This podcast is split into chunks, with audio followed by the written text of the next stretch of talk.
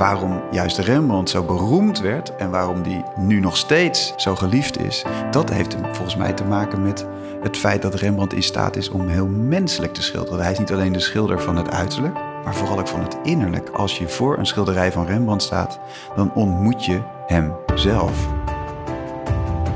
Rembrandt koos nooit voor reeds bewandelde paden en zocht steeds onvermoeibaar naar nieuwe inzichten en mogelijkheden.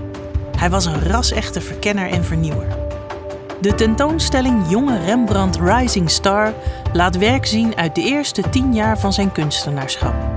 Deze tweede aflevering gaat over de spectaculaire, pijlsnelle ontwikkeling van zijn talent in deze eerste tien jaar. Mijn naam is Onno Blom. Ik ben uh, een Leidse jongen en ik ben een biograaf en een schrijver.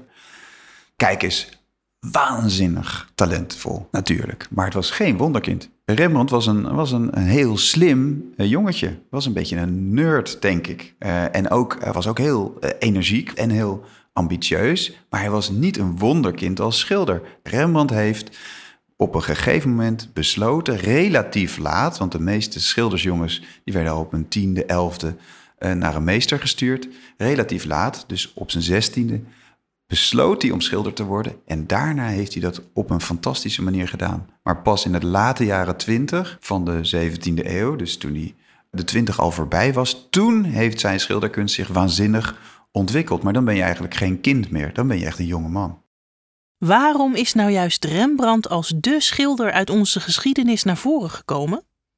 Mijn naam is Anne van Kamp en ik ben de conservator van Noord-Europese kunst in het Ashmolean Museum in Oxford. Rembrandt is heel belangrijk voor mij als conservator van Noord-Europese kunst, want hij is de kunstenaar waarin 90% van het publiek geïnteresseerd in is. En ik ben natuurlijk heel blij dat Rembrandt net zo'n begnadigd prentenmaker is en dat ik daarom net op die Rembrandt-prenten kan werken. En dat maakt het voor mij heel bijzonder. Hij is een echte mensenkenner. Ik bedoel, Rembrandt houdt echt van mensen. Hij houdt van gezichten. Hij houdt ervan om mensen te portretteren. Hij houdt ervan om elke rimpel en, en huidsplooi um, te portretteren. En ik denk dat blijf je zien in de rest van zijn carrière. Ik bedoel, hij houdt gewoon van mensen. En je ziet dat in de liefde um, waarin hij mensen ook voorstelt voor de rest van zijn carrière. Christian Vogelaar is conservator oude kunst bij Museum de Lakenhal. Het feit dat Rembrandt niet makkelijk te vangen is en altijd toch een vernieuwende kunstenaar is geweest, die niet zich houdt aan conventies, die probeert iedere keer nieuwe oplossingen te vinden, dat maakt hem natuurlijk een rusteloze, zoekende geest. En dat is uiteindelijk wat men gezocht heeft in die persoon van Rembrandt. Niet voor niets wordt hij genoemd de diepe Rembrandt. Hè, dus hij ook de psychologie van de zitters in zijn portretten weet te suggereren. Het is meer dan alleen materie en wat het oog ziet. Het is juist een suggestie van wat erachter ligt. Dat is wat Rembrandt kan. Een evocerende kunstenaar die onze fantasie prikkelt. Daarin ligt denk ik zijn grootste kracht. Overigens is hij natuurlijk ook niet altijd geroemd. Een heleboel mensen vinden hem vormloos, vinden hem grof. Zich niet houden aan conventies. Dat is tegelijkertijd ook het tegenovergestelde geweest. Ook hij is verguisd geweest al in de 17e eeuw en de 18e eeuw. Toen vond men er niks aan. En in de 19e eeuw is Rembrandt pas echt onze nationale kunstenaar geworden. Interessant, want Rembrandt is niet de meest getalenteerde kunstenaar uit de 17e eeuw of zelfs uit de hele Nederlandse kunstgeschiedenis. Maar ik denk wat, wat Rembrandt zo bijzonder maakt, is zijn drang naar experimentatie. Dus hij volgt niet de traditionele route die andere kunstenaars gebruiken. En wat Rembrandt natuurlijk heel bijzonder maakt, zijn de zelfportretten. Er is geen enkele kunstenaar die zoveel zelfportretten gemaakt heeft. En dit zowel in schilderij, in tekening als in prent. Dus we, zien Rembrandt echt opgroeien voor onze ogen. En vooral in de jonge Rembrandt-tentoonstelling zien we die hele um, moody, um, excentrieke tiener opgroeien tot een heel succesvolle kunstenaar, een portretkunstenaar in Amsterdam. Wat maakt Rembrandt zo bijzonder? Meta Knol, directeur van Museum de Lakenhal in Leiden. Nou, dat komt door de diep menselijke emotie in zijn werk. Dus uh, Rembrandt was voor mij ook echt een zielskunstenaar. Een kunstenaar die de ziel van mensen vangt. Dat zijn er niet zoveel hè, die dat kunnen. Kunst, gekunsteld, kunstmatig, toch vaak die kant op. Maar Rembrandt was natuurlijk een super authentieke man die ook echt heel ongekunsteld de werkelijkheid weergaf. En dat maakt denk ik dat we ons allemaal wel een beetje in dat werk kunnen herkennen. Zijn ontwikkeling is gigantisch snel. Van werk tot werk kan je zien dat zijn artistieke ambitie steeds meer vorm krijgt. Hij blijft nooit rusten.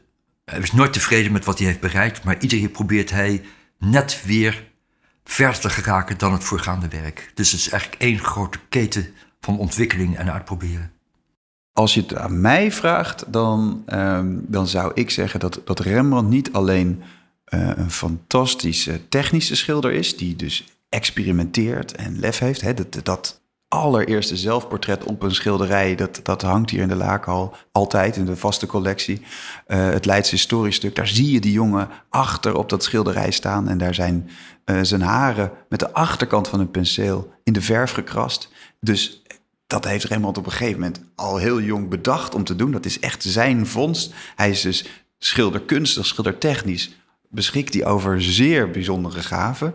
Als je voor een schilderij van Rembrandt staat, dan ontmoet je hem zelf.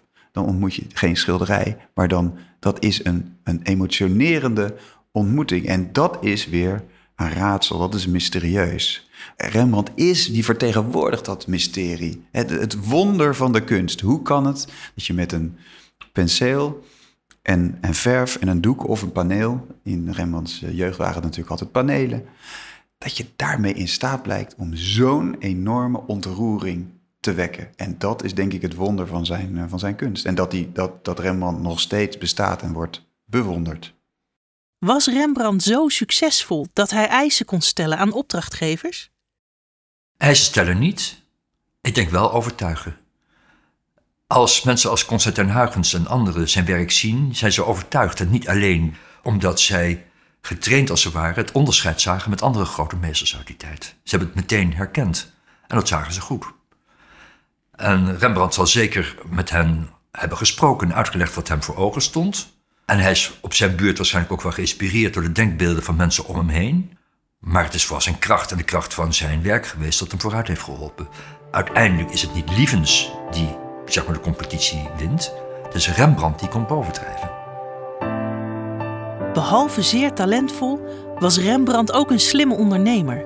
Daarover gaat de derde aflevering van deze serie.